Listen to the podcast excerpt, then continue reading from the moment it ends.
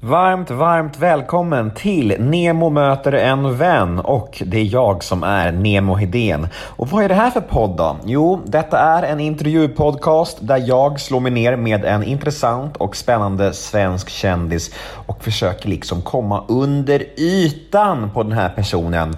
Jag försöker skala av dessa intervjuobjekt som man skalar av en lök, lager efter lager efter lager, och jag vill liksom komma in till deras innersta väsen och få dem att öppna sig på ett sätt som de kanske inte har gjort tidigare i andra intervjuer. Och jag tycker att jag lyckas ganska bra med det ibland, och ibland lyckas jag inte alls. I dagens avsnitt så kanske jag lyckas helt okej i alla fall. Det återstår att se, och det är ju upp till er att avgöra helt enkelt. Veckans gäst är ingen mindre än höjdhoppslegendaren Patrik Sjöberg, och jag är mycket glad att det är just han som är gäst i avsnitt nummer 320 av min podcast. Jag tror inte Patrik behöver någon närmare presentation. Han är ju verkligen en A-kändis som hörs och ses lite överallt. Och ja, vi hade ju nykterheten gemensamt, och vi hade lite andra grejer gemensamt också. Så jag tycker det här blev ett fint snack, ett givande snack. Och han var väldigt generös och bjussig med skvaller från diverse produktioner som han har medverkat i. Ja, ni får ju höra själva. Ni kommer nog förstå vad jag menar. Den här podden spelades in på Clarion Hotel Post i Göteborg, och jag vill tacka dem väldigt mycket för den generositeten. Jag rekommenderar det hotellet varmt för alla som ska till Göteborg, för det är ett fantastiskt hotell. Mitt favorithotell i Sverige faktiskt. Och jag heter Nemo Hedén på Instagram. Ni får gärna följa mig där, då blir jag superglad. Vill ni med något kan ni också mejla mig på nemohedén@gmail.com. Där kan ni önska poddgäster eller bara skicka ett mejl och kolla läget med mig. Jag blir alltid glad när ni mejlar mig. Och den här podden klipps precis som vanligt av LL Experience AB, som bland annat gör Göteborgs podden. Nu tycker jag att jag ska sluta snacka, för nu ska vi dra igång det här härliga snacket. Plats på scen för Patrik Sjöberg i Nemo möter en vän, avsnitt nummer 320. Och här kommer en liten jingle. Nemo är en kändis, den största som vi har. Nu ska han snacka med en kändis och göra någon glad. Ja, Nemo, ja det är Nemo. Nemo möter en vän. Ja, vi kör Nemo möter en vän med Patrik Sjöberg. Yes. Som langar ner en trio. 2 till och med. 2? Ja. Hur mår du? Nej, jag var bra. Lite ont i huvudet bara. Ja. Vad stressigt idag. Ja, jag fattar det. Du, när du gjorde entré nere i hotellobbyn förut, tänkte jag på någonting. Det är någonting med dig. Alltså, du har sån jävla pondus när du kommer gående.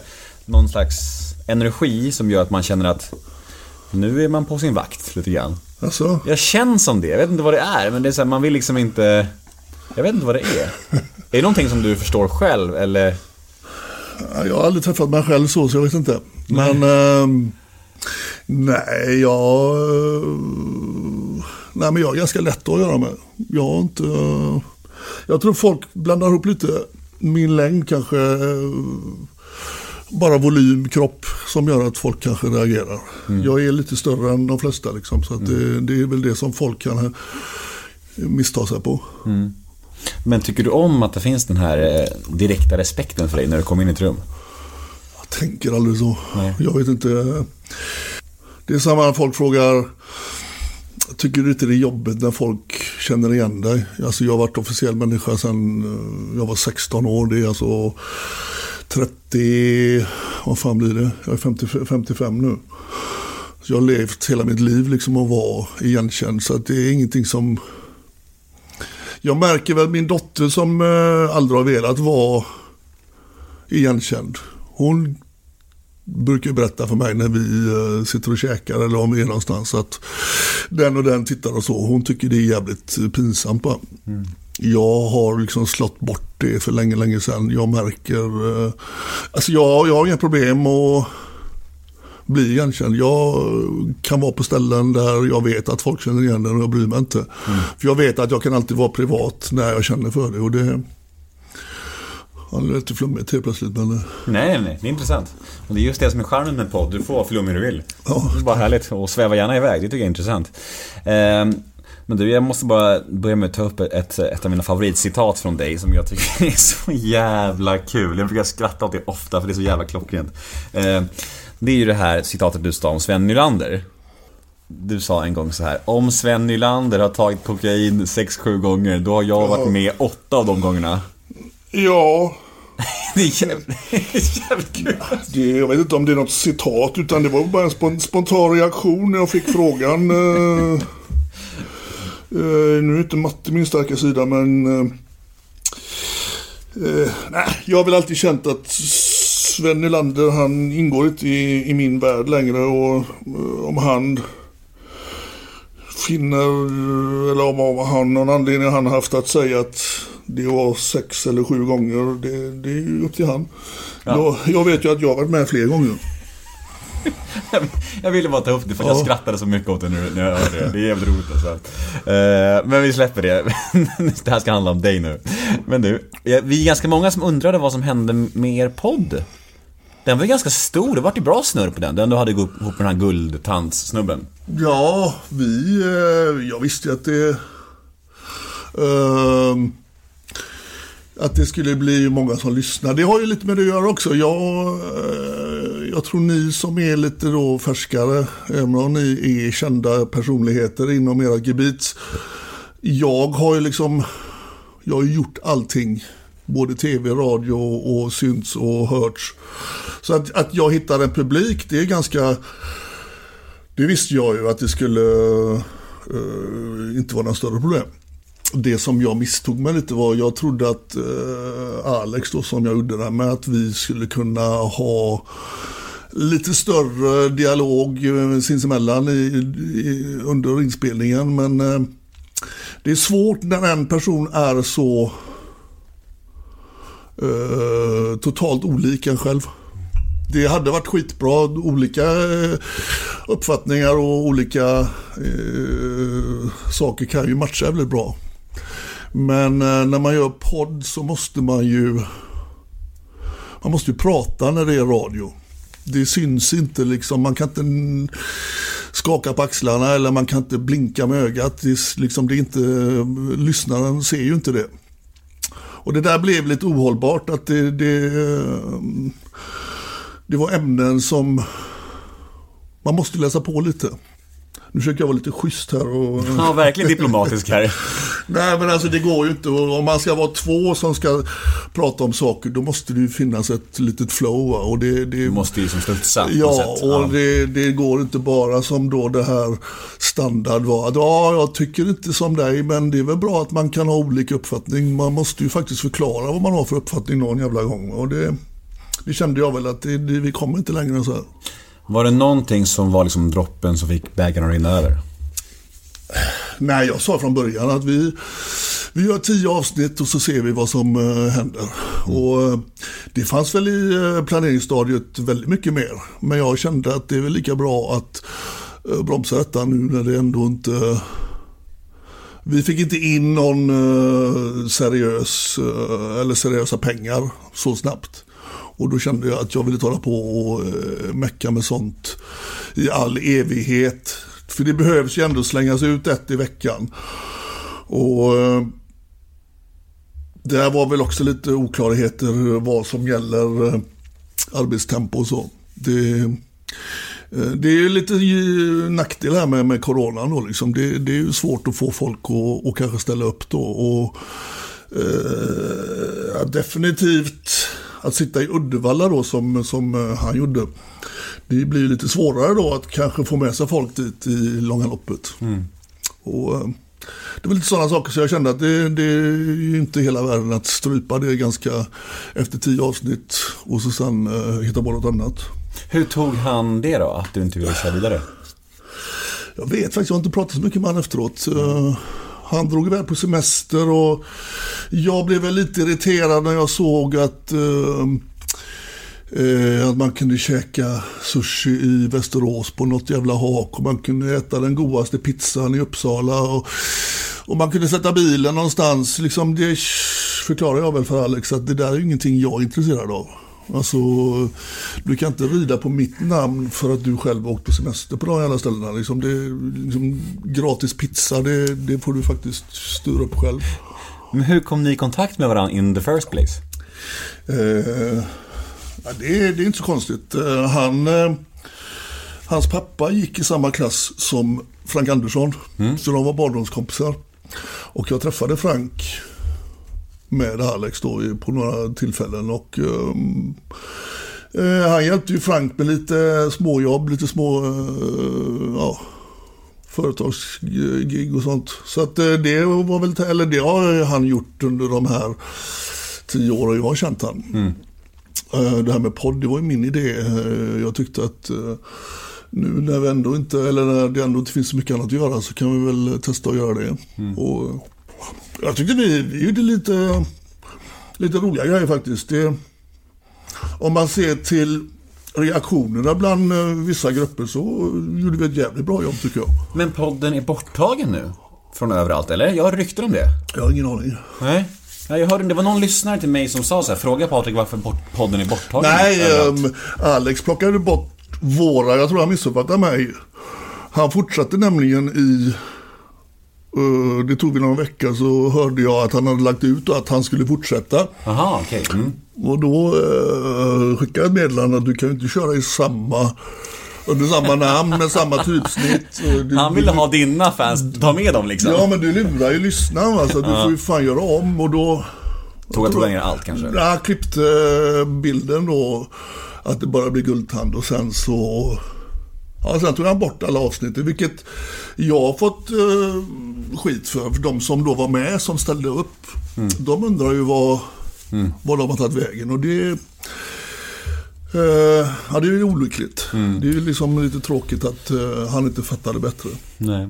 Men du, visst var väl snack om att du skulle dra ihop en annan podd, va? Eller har jag läst fel någonstans? Nej, vi har planer på att med ett litet all-star-team. Det gäller bara att hitta tid till det. Mm. Det alla kan. Så det är mycket möjligt att det kommer inom en ganska snar framtid. Vad är det för gäng? Ja, det är lite löst sammansatt. Jan Emanuel kommer vara med på ett hörn. Bobo Krull kommer vara med på ett hörn. Bra gäng alltså. Ja, och sen Louis Marty som då är känd i Stockholm, kan man väl säga. Ja, jag känner igen namnet så uppenbarligen. Han kommer vara med också, så att det finns långa eller bra planer på vad vi ska hålla på med och så. Mm. Bra teaser här i podden alltså. Ja. Mm.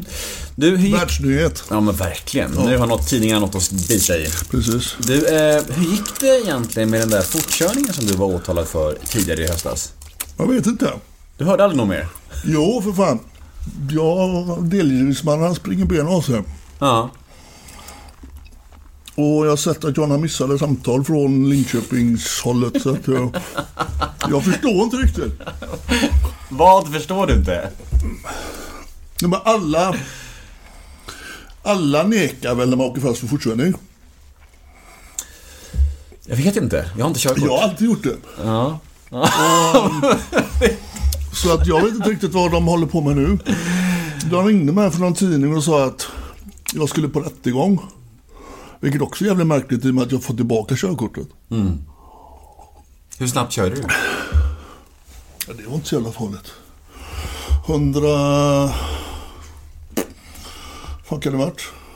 150 på 110 eller 147, 148 på 110. Men då rycker väl körkortet, va? Ja. Du ska göra. Ja. Mm. Det var jag med i 2 månader. Ja. Men jag har inte fått tillbaka det fysiskt, för jag var inte hemma när det skickades tillbaka till mig. Men så det är oklart. Jag har papper på att jag har körkort. Man kör ju faktiskt minst lika bra, men fan inte bättre än när man blivit av med körkortet. Mm. Du får ju in en ny dimension i själva framförandet av bilen om du då inte har den här plastbiten. Mm. För du blir ju jävligt observant och du vill ju inte utmärka dig, så att du har ju en köra fort aura över dig. Ja. Det kan jag inte säga. Nej, men jag har kört jävligt fort genom åren, men jag tycker jag har blivit mycket, mycket bättre. När kör du som allra fortast i ditt liv? Har du någon gång outbound typ 300 någonting? Eller har du så här? Ja, men det är också... Nej, men jag har väl kört både på fri väg och på motor, eller på bana. Mm. Det är väl inte någonting att rekommendera. Nej. Köra 300 på autobahn. För det första så är du inte snabbast när du kör 300, så att du får fan ha koll både framåt och bakåt, för det kan komma en jävla idiot bakom den som ligger i 350. Så det är lite läskigt. Sen blir ju vägen enormt smal när du ligger upp mot 300. Den blir liksom, du får ju sån här tunnelseende, så att det är inte mycket som krävs, eller det... Fördelen är väl att du märker ju inte när du är död. Du liksom, det går så jävla fort så att du inte... du kommer inte märka när du krockar. Nej. Men... Fy fan, alltså. Men det är en tjusning. Adrenalinet är ju... det är svårt att toppa det med något annat. Du, vi ska leka en liten lek som jag har döpt till associationsleken. Är du med? Ja, jag är med. Då kör vi associationsleken med Patrik Sjöberg. Första ordet är intervjuer. Nödvändigt ont var det när jag var aktiv. Jag hade väl en bitvis jobbig relation med svensk media under många år. Däremot internationellt så var det... Där hade inte media samma uppfattning om mig som man hade i Sverige. Så där hade jag inte ont av att sitta med i alla olika presskonferenser eller ställa upp då för speciella tidningar eller vara med på tv. Ja, det hörde ju till arbetet. Det var jävligt jobbigt ett tag när tidningar la ner mycket mer tid på saker som egentligen inte man inte behöver prata om. Jag i grund och botten var höjdhoppare och hade inte något behov av att varken synas eller höras på andra ställen, och det kändes som att man blev tvingad utav tidningarna till slut att det handlar inte om höjdhopp längre, det handlar om allt annat förutom höjdhopp. Mm. Nästa ord är faderskap. Det är det ultimata. Jag hade ju under min aktiva karriär, jag var ju väldigt rädd att bli pappa eller att ha liksom ett sånt förhållande där det fanns en möjlighet att det skulle bli... jag kände att det livet jag levde fanns inte möjlighet att bli en bra pappa i och med att jag aldrig haft någon egen pappa. Så det blev ju... Förhållandena var ju dödsdömda egentligen när jag var aktiv, för det fanns ingen framtid i de förhållanden jag hade. Men sen när jag väl blev pappa, det var ju precis när jag hade avslutat min karriär, då kunde jag ju känna sen att fan, det här har kanske hjälpt mig och räddat mig om jag hade blivit pappa 5, 6, 7 år tidigare. För det... Man växlade upp på något sätt. Man blev vuxen, det har väl alltid varit, men man blev vuxen på ett vuxet sätt. Och man såg saker som man inte ser när man inte lever i den världen. Mm. Så att det hade kanske varit jävligt bra för min aktiva karriär. Samtidigt så ska man ju inte sticka under stol med att det är...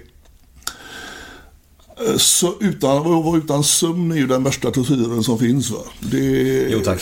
Och det vet ju alla som då har 1 eller 2 barn. Och jag är mitt i det. Ja. Så att om du sen då lägger på en dimension att du ska hoppa liksom världsrekordhöjder och träna 6 timmar om dagen, resa över hela jorden liksom,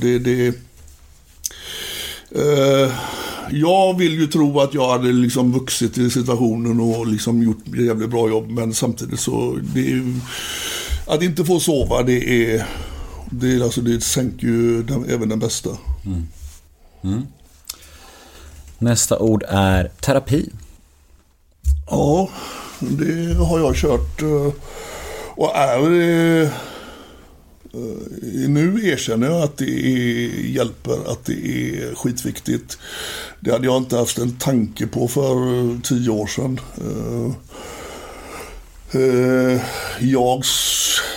Jag går så långt att säga att alla män borde verkligen få möjligheten att gå i terapi och få vägledning. Det är inte att någon sitter och löser problem för det, utan att kanske få förklarat för en att vissa saker så är man inte helt dum i huvudet på. Och vissa saker så har man en helt skev uppfattning, och det är jävligt viktigt och skönt att komma till insikt med att ens egen person är ju liksom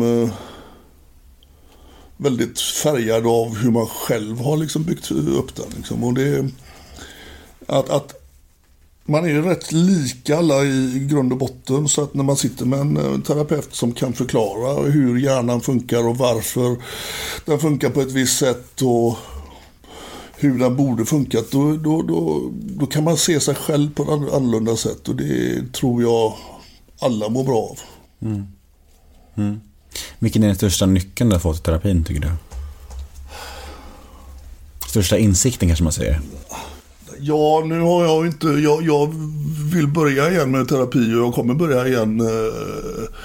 Jag har under det här året nu, när jag inte har druckit någonting eller gjort något annat, så har jag ju ältat med egna problem och funderat, och sen kunnat fundera utan att ha någon kemisk substans som förvränger, eller alkohol som förvränger.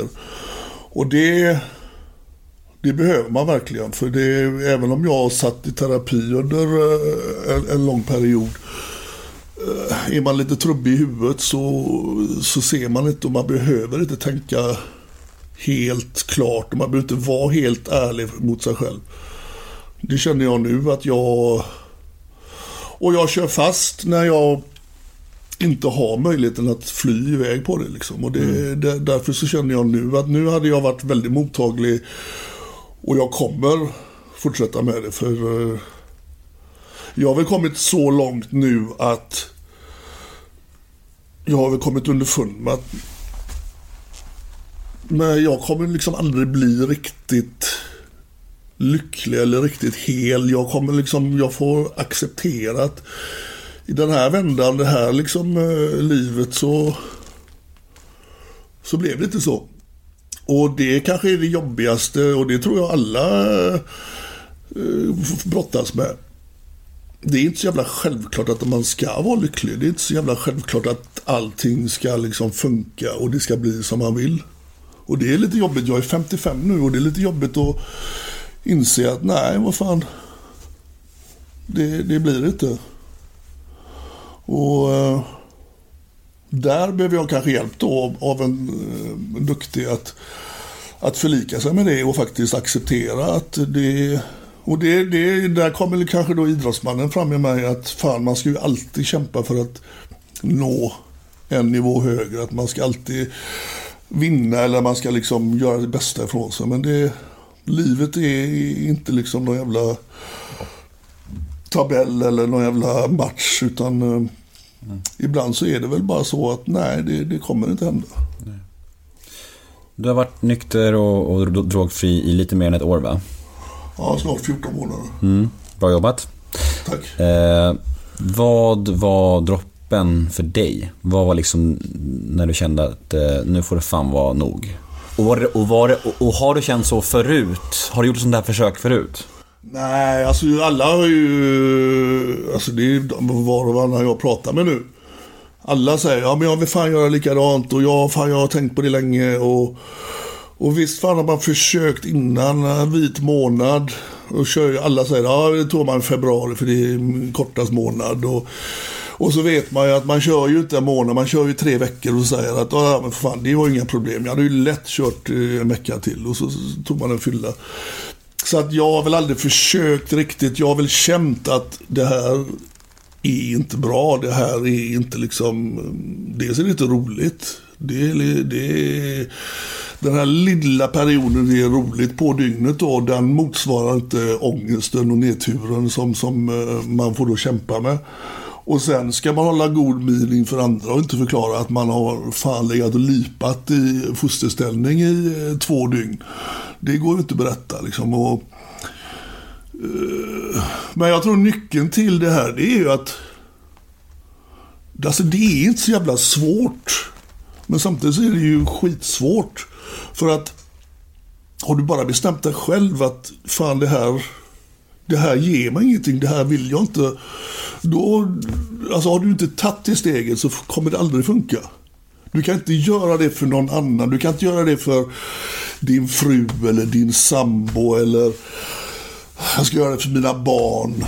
För det blir pannkaka till slut. Va? För du måste ju där... Jag har fått höra att jag har varit så jävla egoistisk i mitt liv. Vilket, när jag sitter med min terapeut så säger hon nej, du är inte alls egoistisk. Nu kan jag säga att den enda gången jag har varit fullständigt egoistisk, det är det här när jag bestämde att jag inte vill... Alltså jag vill inte ha det livet längre. Och då är det bara mig själv det gäller, och då är det allt jag gör på dygnet handlar ju om att se till att jag inte hamnar fel igen. Och det innebär ju då att man får kanske skita i högtidsdagar och massa sånt skit som är viktigt för andra då kanske, men som inte är viktigt för mig. Och så det kan jag köpa. Om jag blir kallad egoist efter det beslutet, så visst. Men, fast egoistiskt är det ju inte i det långa loppet. För att det är ju ett beslut som gynnar din dotter, kanske dina nära och kära, tänker jag, också, eller? Ja, men sen är det väl också lite beroende på hur mycket man har lyckats att förstöra innan. Nu har jag ju inte haft den... Alltså den sjukdomsbilden att jag har liksom förstört så jävla mycket. Visst, jag har väl lyckats att skrämma folk och vad det nu kan vara. Men jag har liksom inte... Jag har inte den sjukdomsbilden med alkohol och droger som... Jag vet själv mina fallgropar. Jag vet själv liksom vad jag inte vill uppleva igen. Och det är mer ett självskadebeteende. Jag är så pass smart så jag vet att vissa saker ska man inte göra och vissa saker ska man absolut inte ens fundera på. Mm. Och idag kan jag ju som då vuxen bara tänka efter vad är det som jag har försökt att uppnå. Men samtidigt så det är ju så, du har roligare med sprit, du har roligare med måttligt intag av olika saker. Annars hade vi inte hållit på med de här grejerna.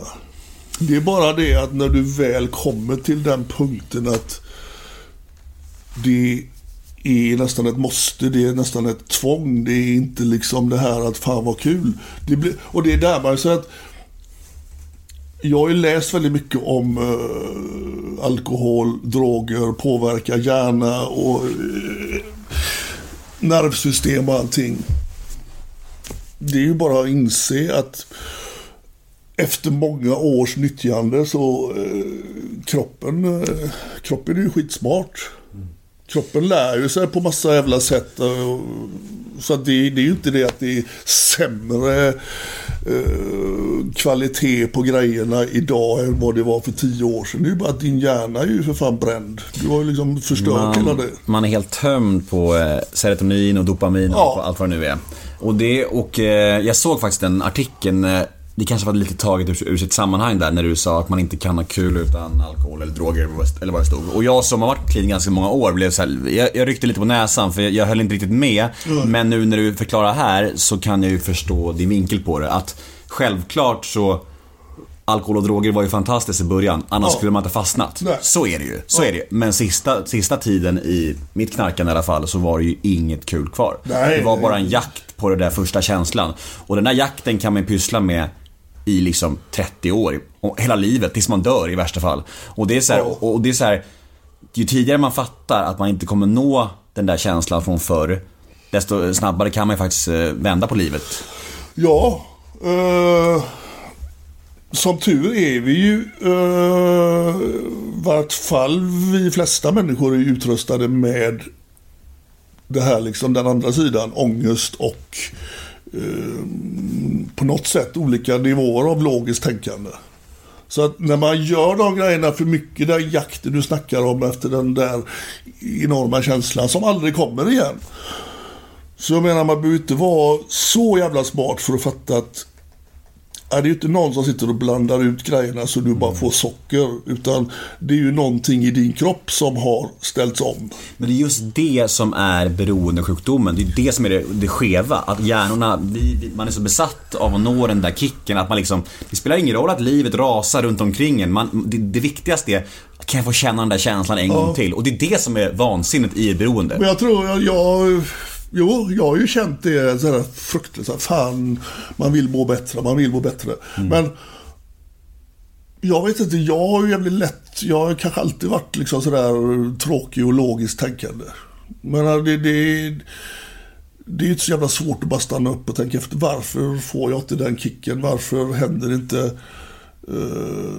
Nej, det är ju bara för att det finns inte i min kropp längre. Nej, det spelar ingen roll vad jag gör, så kommer jag inte få det. Det är skönt för dig att du kan tänka så, för många har inte det i sig. Jag tror vi alla har det på något jävla kanske. Sätt det... Men ja, ändå så knackar folk ihjäl sig av den här jakten liksom. Ja. Nej, men nu har inte jag hoppat mellan grejerna på om jag kommer ihåg när jag gick i skolan ute i Frölunda där det kom en pundare varje månad och stod inne i aulan och höll ett föredrag om hur det började med folköl och sen lite hasch, och sen efter en månad så stod han och sköt heroin på Frölunda torg. Jag vet inte om du är en sån sökare som då kanske du hamnar där, jag vet inte. Men jag tror om alla självklart har väl inte samma tankar, men om alla skulle få...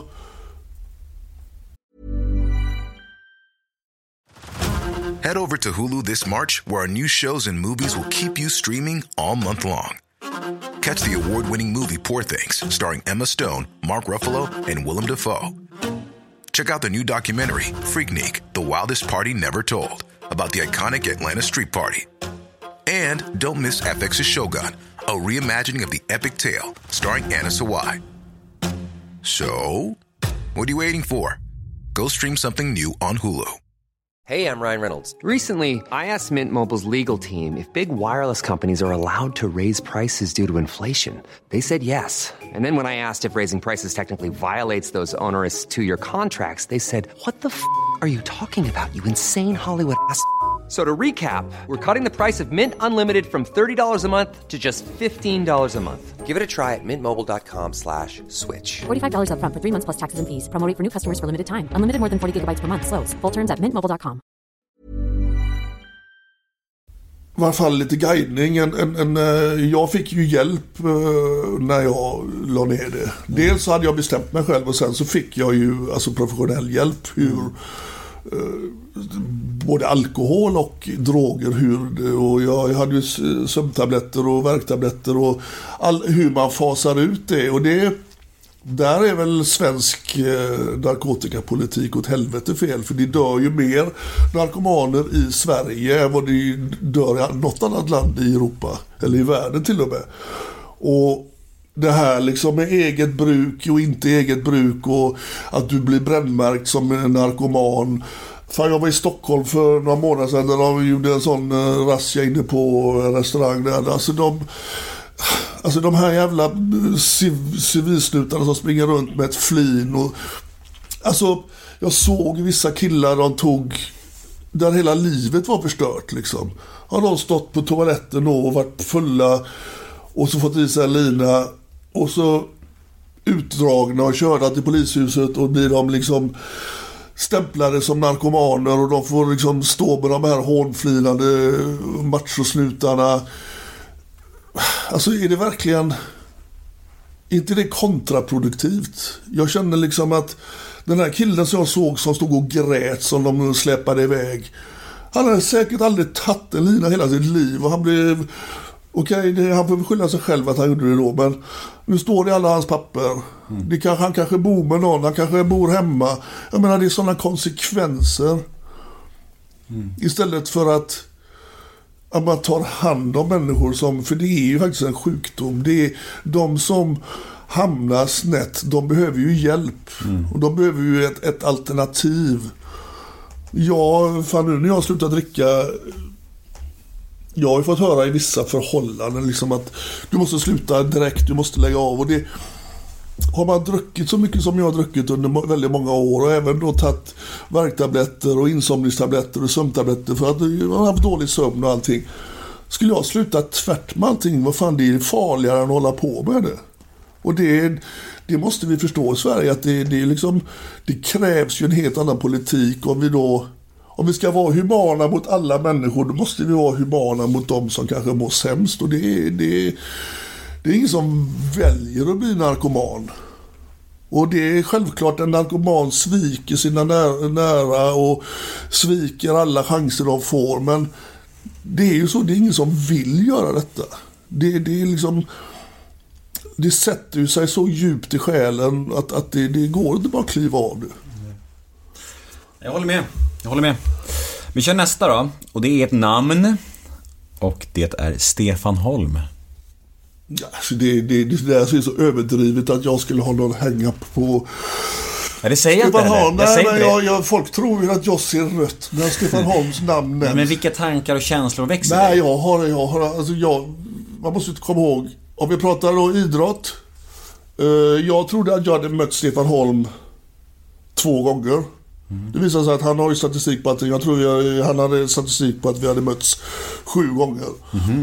Jag har aldrig fått stryk av honom, för jag var liksom mitt i min karriär och han var i början på sin karriär, så det fanns liksom ingen konkurrens där, utan han var juniorhoppare och jag var liksom världshoppare. Så där finns ingenting, någon konkurrens. Jag la av när han började bli bra, och sen så gick han vidare och vann OS-guld, vilket folk hänger upp sig då att du är så avundsjuk för han har vunnit OS. För jag har tävlat mot killar som har vunnit OS till höger och vänster. Jag menar, jag gick in och gjorde min grej, och jag har 3 OS-medaljer, 2 silver och 1 brons. Visst, självklart hade jag velat ha ett OS-guld.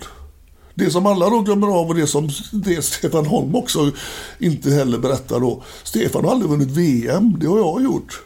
Så liksom, vad är skillnaden? Han snackar om att han har bättre statistik på mästerskap. Nej, det har han inte. Jag ligger långt före honom i AF och internationella friidrottsförbundets statistik. Det är saker som han säger som... Jag vet, jag sa till Stefan en gång för vi föreläste ihop.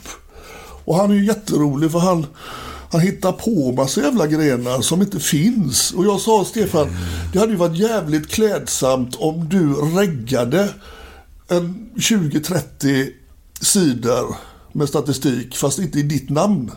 För alla dina grejer som du påstår, du hamnar ju på din hemsida när du söker statistik. Så hade det inte varit bättre att det låg utspritt på 30 sidor som man inte fattar att det är bara du som håller på och skriver den här statistiken. Och det gillar ju inte han, för han fattar ju inte skämt. Så det finns liksom ingen konkurrens. Det enda, och det kan jag säga här nu, det vet jag inte om jag berättat för någon innan, det enda som jag har jävligt svårt med Stefan Holm med, det är när jag släppte min bok för 10 år sedan. Då sitter jag på ett hotell i Stockholm och intervjuar av Stefan Holm i Aktuellt, tror jag det var. Aktuellt eller Rapport. Lokal-tv då från Karlstad. Det står Stefan Holm då, och på frågan vad han tycker om bok. Ja, alltså när jag såg löpsedan så trodde jag, Patrik Sjöberg, nu ljuger han igen. Det finns ingenting som han inte gör för pengar. Och sen så lägger han till, fast... Sen dagen efteråt då trädde Jannik Trigaro fram, och sen så var det 2-3 killar till. Ja, då fick jag omvärdera det här, och då kanske inte Patrik ljög. Och det här sa jag till Stefan, jag träffade honom en vecka efteråt eller 2 veckor, vi hade en föreläsning. Jag sa, vad fan, är du inte klok eller? Och han bara, vadå? Nej, men så kan du ju inte säga. Varför inte då? Jag tycker ju så. Så men du tycker då att jag skulle sälja en falsk historia för att jag är så kort på pengar? Ja. Och det där är ju något skevt i huvudet på Stefan Holm. Han har svårt att sätta sig in i andra människors känslor och så. Jag menar, även om man tycker det, man står väl fan inte på Sveriges största nyhetsprogram och säger jag har alltid undrat vad fan han gör vad som helst med pengar. Då är man skev. Nästa punkt är Farmen VIP. Vad väcker det för tankar i dig? Det var rätt roligt. Det var ett jävla skönt avbrott. Jag var ute i naturen och vanligt dagsverke jobba. Men sen var det ju väldigt... Jag vet inte om produktionen hade tänkt så jävla mycket hur de skulle hantera oss. För de började redan dag ett att hantera oss som vanliga farmen. Jag har aldrig sett vanliga farmen.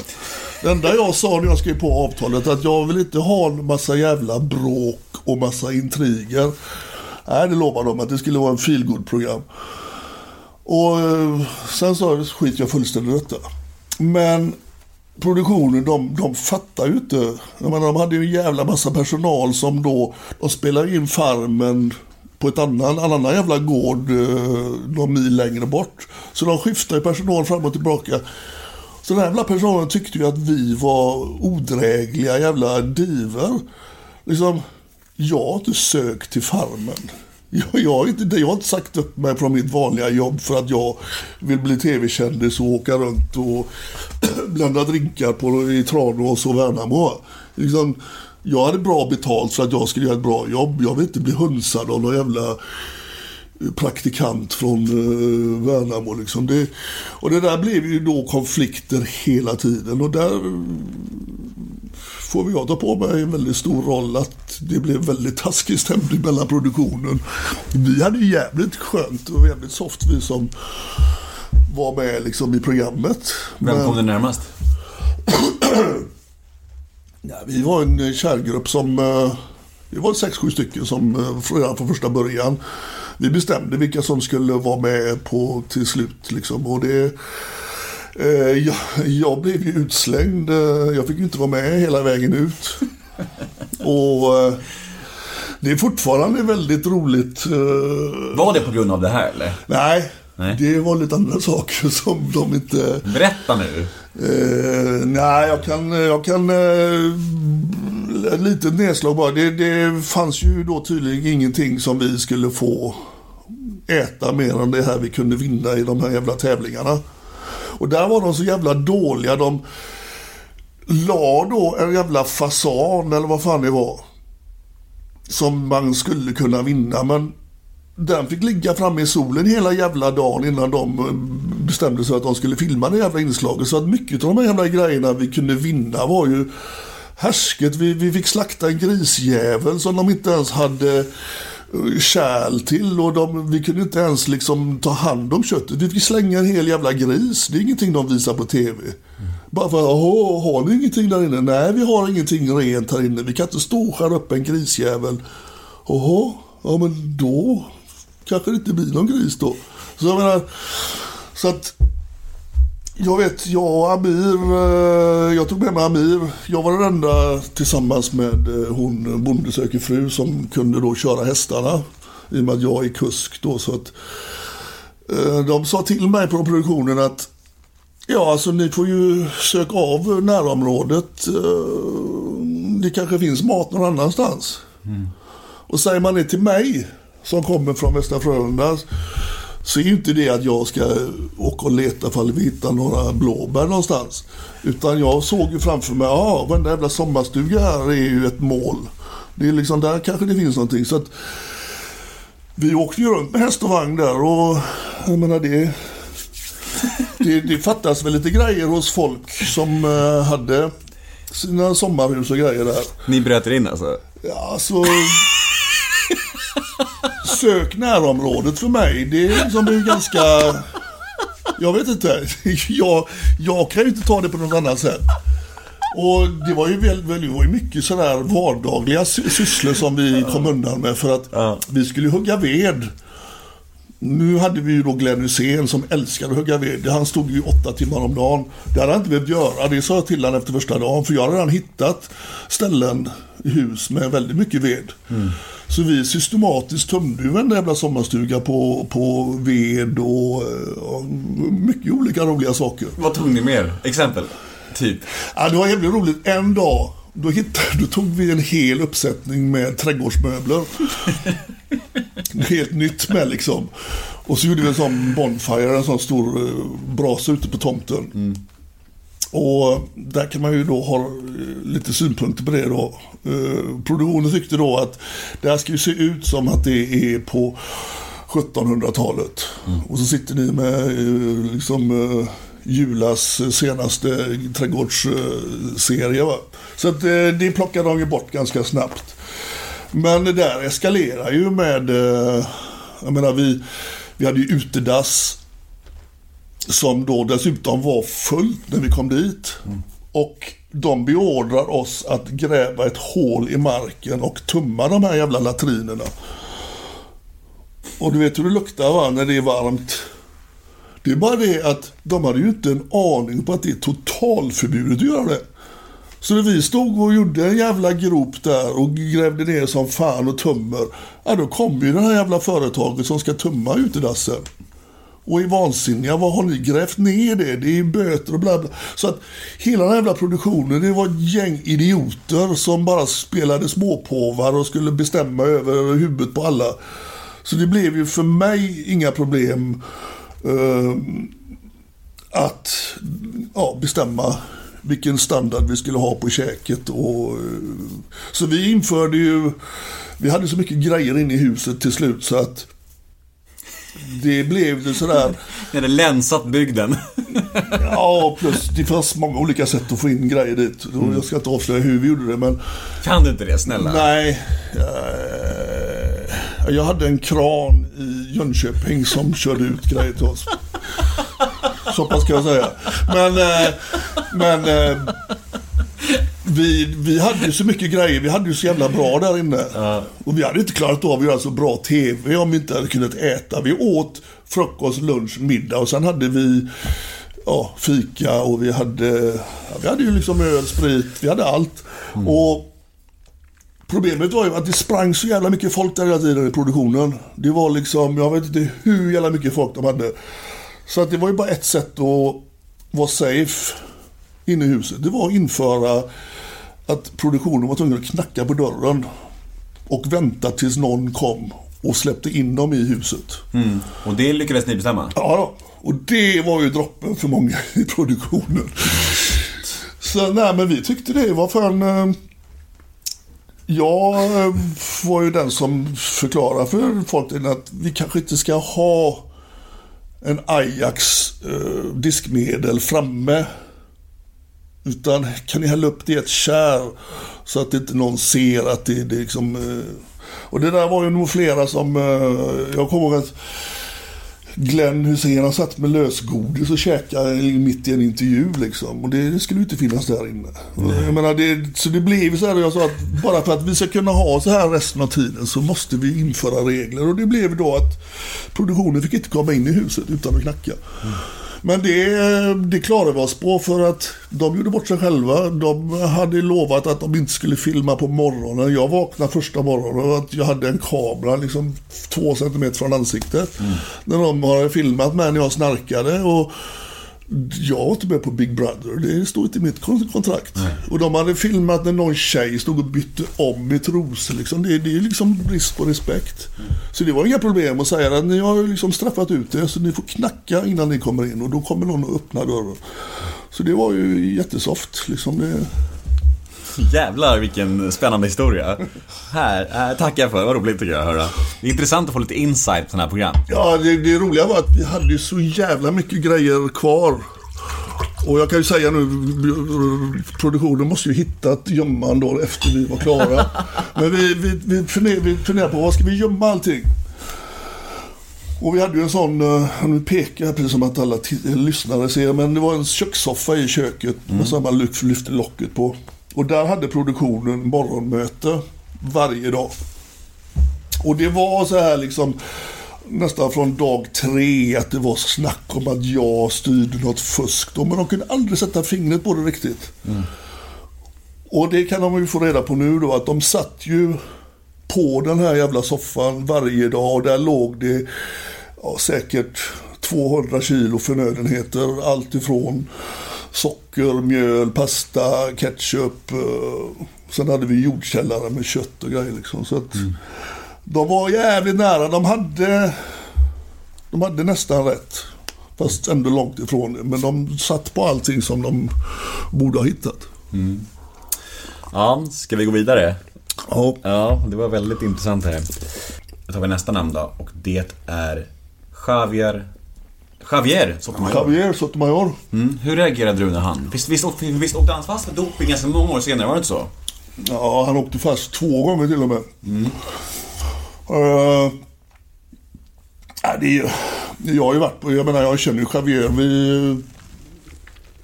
Javier kommer från Kuba. Kuba är en stängd nation. Individen har inte mycket att säga till om. Jag känner Soto sedan väldigt länge tillbaka och han skulle aldrig erkänna någonting. Och det beror kanske på att han kanske inte vet att han har blivit manipulerad av staten. Eller också så vet han, det är skitsamma. Men det finns inget ont i en sån som Sotomayor. Det är liksom inte... Men han har växt upp på sådant ställe. Det finns liksom bara en sanning, en verklighet. Och det är klart att han börjar ju inte med liksom hormoner när han åkte fast när han var 30, tror jag. När det är slutet på hans karriär. Det är en sån här lång historia att det var exilkubaner i Miami som hade blandat i hans sportdrickar. Alla de här helt omöjliga historierna. Det är klart att han testades positivt. Men sen gjorde ju då i internationella förbundet någon jävla kovändning och släppte ut han efter andra eller halva tiden och på grund av gott uppförande liksom, det har aldrig hänt och kommer aldrig hända någon annan, så att det är lite smutsigt. Samtidigt så, om vi ska gå tillbaka till Stefan Holm då, han har ju också suttit i tv och sagt då att nästan alla på Patrik Sjöbergs tid var ju dopade. Jag tror i och för sig Patrik Sjöberg inte var dopad. Alltså en sån grej slänger han ut sig utan att få motfrågor då. Nu, historiskt sett så kan man titta på höjdhoppet. Ja, Sotomayor åkte fast. Under mina 20 år i världsscenen. Det var en grekisk höjdhoppare, tror jag, som åkte fast. 2,24. Så var det en finsk höjdhoppare som hoppade pissdåligt, 2,20. De enda som jag kan komma ihåg åkte fast för doping. I då friidrott i stora hela, där det åkte fast väldigt mycket folk på 80-talet. Så att höjdhoppet skulle vara smutsigt, att det skulle vara det är ingenting som jag kan skriva under på. Nej. Och tyvärr då så åkte ju Soto, hade han åkt fast när han då var som bäst, ja visst, då kunde vi ta upp en diskussion, men han åkte ju fast när han var på väg ner och han var inte bland de bättre i världen, utan han var dussinhoppare nästan. Okej, och nästa är också ett namn, Ida Omar. Vad är det med det? Ja, men det, jag frågar dig, det är den här leken. Okay. Vilka tankar väcker det i dig? Ja, vacker kvinna. Ja. Någon dejtade en tag, eller? Dejtade hon någon tag? Jag frågade dig, dejtade hon en tag? Man får räkna med frågor när man blir intervjuad. Dejtar man, eller vad fan? Jag vet inte. Jag vet inte om jag har dejtat någon överhuvudtaget. Dejtat, ja. Hade ni fling, kanske man säger? Ja, vi hade jättetrevligt. Eller jag hade jättetrevligt i alla fall. Ja. Varför rann det ut i sanden då? Ja du. Bra fråga. Var han ömtå eller? Nej, absolut inte. Nej. Jag frågar henne. Ja, jag ska fråga henne. Jag får intervjua henne också då. Ja, gör det. Ja. Vi går vidare. Nästa är också ett namn. Jimmie Åkesson. Jag har träffat Jimmie Åkesson. Vi har intervjuat Jimmie Åkesson, jag och Elaine Eksvärd. För vi hade ett projekt där vi skulle göra en dokumentär om barns säkerhet och hur politiker, hur de ställer sig i de här barnrättsfrågorna. Och vi intervjuade faktiskt alla partiledarna förutom sossarna, för de hade inte tid. Och Moderaterna hade inte heller tid för honom. Men Jimmie Åkesson, han... jag kommer ihåg, han var ju enda som... Nej, det var någon till som hade säpovakter med sig. Men han hade med sig 3 säpovakter, tror jag. Och han var rätt cool faktiskt, rätt rolig. Man märkte ju att han... det kan ju inte vara lätt att ha ögonen på sig hela tiden så. Och kanske då bli utpekad som nazist, rasist och alla de här argumenten som han själv inte kanske har fått skriva under på. Eller som han själv kanske inte håller med om. Vi träffade han på en skola på Söder där det var rätt så mycket invandrarprocent. Och det var inte någon som missade att han var där. Det var liksom 600 elever som stod och skrek. Liksom. Och det, man märkte att han var ju tagen på sådana... Det är nog svårt att förbereda sig på sådana saker. Mm. Men som jag minns så i de frågorna som rör barn och straff, hur vi tar problematiken med övergrepp på barn och det här som jag jobbar med och som jag brinner för, så var han väl en av de bättre alternativen. Sossarna var fruktansvärda. Vi fick barnministern istället för Stefan Löfven, och hon var så jävla pissdålig. Hon kom dit opåläst och alltså hon gjorde bort sig totalt. Åsa Regner, som då jag hade jobbat med innan, hon var då chef för RFSU och sen då blev barnminister. Hon gjorde så jävla dåligt ifrån sig. Så att hade vi fått sända den här dokumentären, som tyvärr inte blev någonting av, det hade varit förödande för henne. För att så jävla... Där visar verkligen politikernas fula ansikte, liksom, när de är totalt verklighetsfrämmande och inte brys överhuvudtaget. Mm. Okej, och sista punkten då på den här lilla leken som jag har kört är Zlatan. Mm. Han är ju en exceptionell fotbollsspelare, idrottsman. Jag har alltid tyckt att han... Det finns väl vissa perioder där det går lite sådär... Jag har svårt för det här, folk som jämför sig med Gud, i och med att jag är ateist själv. Jag har svårt för de där liknelserna, men han är ju en sån otrolig... Alltså fotbollsspelare, sen är han ju en atlet, att han kan hålla sig under så många år. Mm.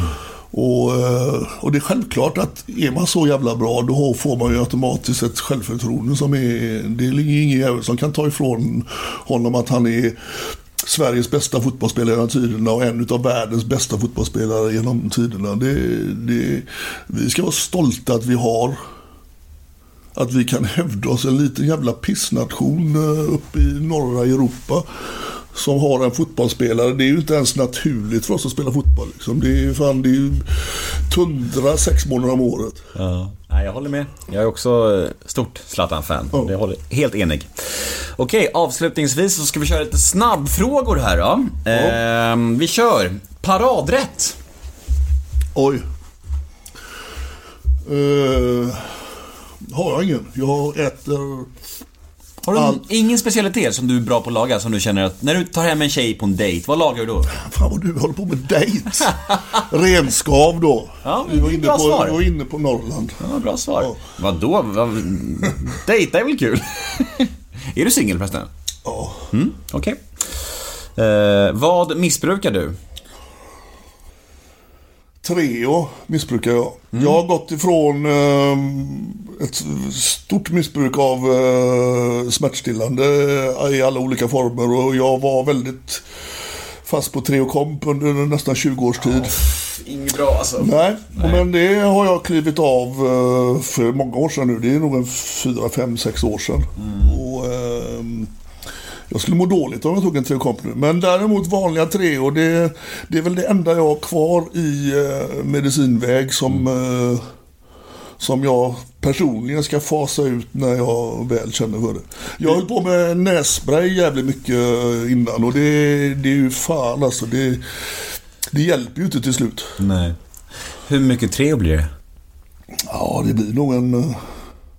Jag vågar inte säga det. Jo, ärligt. Nej, jag vågar inte säga det, för det... Ett rör om dagen. Nej, men sådana som jag vet inte hur du är själv. Som du förmodligen. Nej, men alltså när man läser på en förpackning... 4 tabletter per dygn. Då tänker jag att det är ju bara idioter. Du kan ju lätt dubbla det, och det är ju säkert inga problem att trippla det heller. Kör du ett rör om dagen? Nej, det gör jag väl inte. Men det är det jag var uppe i, ett rör 3 och komp om dagen. Mm. Men det är ju att du får ju verk av själva, alltså det som substansen som är i 3:an. Jag vet. Ja, vi går vidare. Vilken egenskap hos dig själv föraktar du mest? Jag kan vara jävligt slö i många sammanhang. Mm. Samtidigt är det en styrka, så att jag är lite sådär ambivalent. Vad har du orimligt gott självförtroende inom som du kanske inte är så bra på egentligen? Nej, men där är... Man ska aldrig... avslöja det man inte är bra på. Attack är alltid bäst. Så att jag har alltid haft ett jävligt bra självförtroende. Så det jag inte är bra på har jag alltid fått det till att låta eller se ut som att jag är bra på det. Mm. Och det är många som backar redan i första stadiet. Så att det har jag lärt mig. Man vinner mycket på att bara... att hålla det för sig själv. Ja. Okej, då avslöjar vi inte det då. Ångesttrigger. Oj. Ja. Nemos frågor om dejtande. Nej, det var ordet dejta. Jag har aldrig använt mig av det. Ja, okay. Jag vet inte, det... Generationsfråga. Ja, generationsfråga måste det vara. Nej, men ångest, det är väl vad man själv i den vet det, har man åsamkat en själv ångest, så är det ju det har väl sprit, droger. Mm. Annars ångest. Jag tycker det mesta är ångest nu med den jävla corona och hela skiten, men... När grät du senast? Det kan faktiskt... Ja, det är inte så många som vet det heller kanske, men det hände att fan blivit jävligt blödig när man tittar på någon film eller någonting, eller jag kan gråta när det är någonting som man känner igen sig. Det behöver inte vara kanske... Det behöver inte vara något ledsamt, utan det kan vara någonting som något fint. Mm. Vad lägger du mest pengar på? Ja, nu har jag inte så mycket pengar. Jag tjänar inga pengar. Jag har färdigt jobbat sedan i februari, så att, men historiskt sett så har jag väl lagt sjukt mycket pengar på bilar. Sen har jag skofetisch. Jag köper mycket skor, har köpt väldigt mycket skor. Mm. Vad tror du andra människor tänker på när de tänker på dig? Och då menar jag både som offentlig person och dina privata kompisar.